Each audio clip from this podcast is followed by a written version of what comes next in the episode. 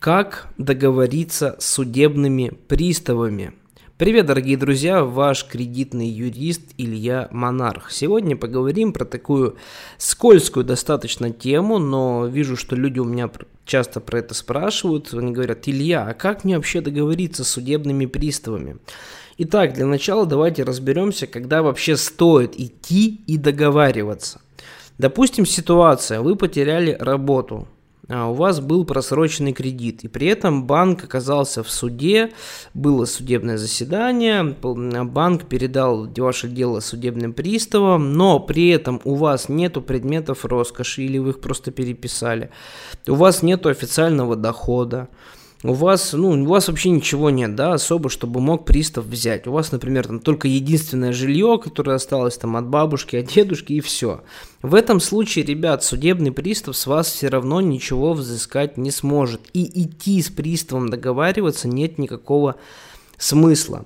Бояться того факта, что пристав придет домой, не стоит. Я всегда говорю, что пристава домой не нужно впускать, и все. В самом худшем случае вам грозит административный штраф 1500 рублей. Я думаю, в этом ничего страшного нет. Зато пристава вы не впустите, потому что если пристав придет домой, это правда не очень приятно. То есть ходят люди какие-то незнакомые по вашей квартире с бумажками, что-то описывают. Но это, ребят, правда психологически очень неприятно. Поэтому я рекомендую приставов просто не впускать, и все. Ничего вам в большинстве случаев и не будет. Даже этого административного штрафа, скорее всего, не будет. Вот, следующая ситуация. Допустим, у вас есть заработная плата, у вас есть пенсия. То есть есть какой-то официальный доход, с которого пристав будет удерживать. Что в этом случае делать? Я рекомендую все-таки дождаться ареста, возможно, его не будет. Почему? Потому что приставы у нас сейчас сильно перегружены работой. Часто бывают такие ситуации, что у человека просто происходит арест какого-то счета в банке, но при этом с заработной платы ничего не списывают. Если у вас произошел арест именно зарплатного счета, то просто вы его поменяете. То есть...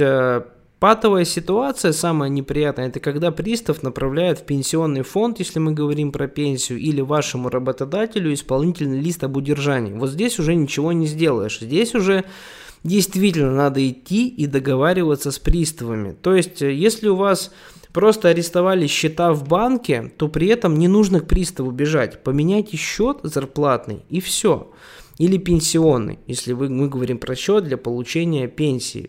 Пристав не будет за вами постоянно гоняться. Один раз арестуют, и все, и больше к вам никто лезть не будет. Поэтому меняем счет и не мучаемся. Но если же все-таки сложилась такая ситуация, что пристав добрался все-таки до вашей заработной платы, либо до пенсии, удерживают при этом много, то есть как минимум у вас остается меньше, чем прожиточный минимум в вашем регионе. Прожиточный минимум в вашем регионе можно легко проверить в Яндексе. Но обычно это примерно 12 тысяч в регионах и 20 тысяч в Москве.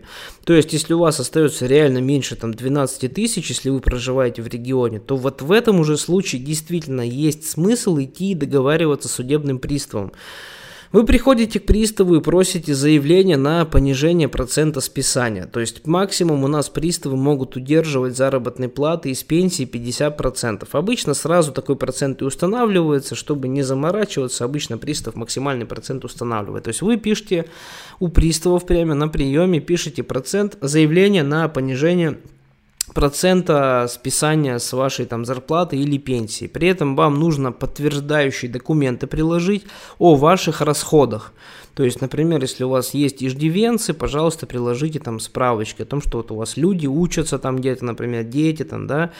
Если у вас, например, коммунальные платежи, они у вас 100% есть, приложите квитанции. Они тоже бывают не маленькие, по 3, по 4, по 5 тысяч. Для многих людей это существенные суммы. То есть любые документы, покупайте лекарства постоянно, приложите чеки. То есть любые документы, которые подтверждают ваши расходы и показывают, что после удержания вот этой суммы приставами у вас остается очень мало денег на жизнь, а конкретно ниже, чем прожиточный минимум. Поэтому пишется такое заявление, если пристав отказывает, то пишем это заявление повторно старшему судебному приставу. Если старший судебный пристав отказывает, то только можно это все провернуть через суд. Все, ребят, другой ситуации, при которой нужно было бы и был бы вообще смысл идти договариваться с приставами, нет. Если пристав с вас ничего не удерживает, вас никто не трогает, то живите спокойно, не нужно о себе лишний раз напоминать. Я сталкивался очень часто с ситуациями, когда человека никто не трогает, он зачем-то пошел договариваться с приставами, и при этом человека очень быстро арестовали, там счета, закрыли выезд за границу. Ну, то есть пристав просто про него, грубо говоря, забыл, а тут он сам о себе напомнил человек, и сразу начались разыскные мероприятия денег.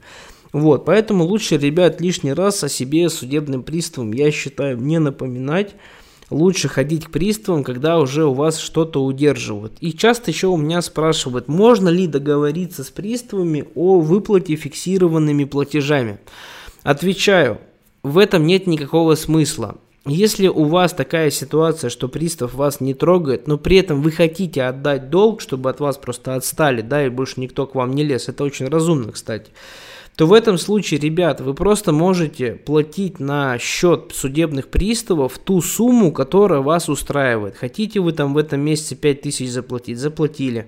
В следующем месяце у вас нет много денег, ну заплатили 1000, там кинули, или ничего не кинули. То есть вы можете самостоятельно, спокойно на счет, который указан на сайте Федеральной службы судебных приставов по вашему делу, оплачивать. Это все можно через портал Госуслуг делать, либо через банки. Ну, то есть, например, если у вас пристав арестовал какой-то счет в банке, вы просто на этот арестованный счет можете подкидывать денежку, она будет списываться, там полностью ведется учет у банков и все.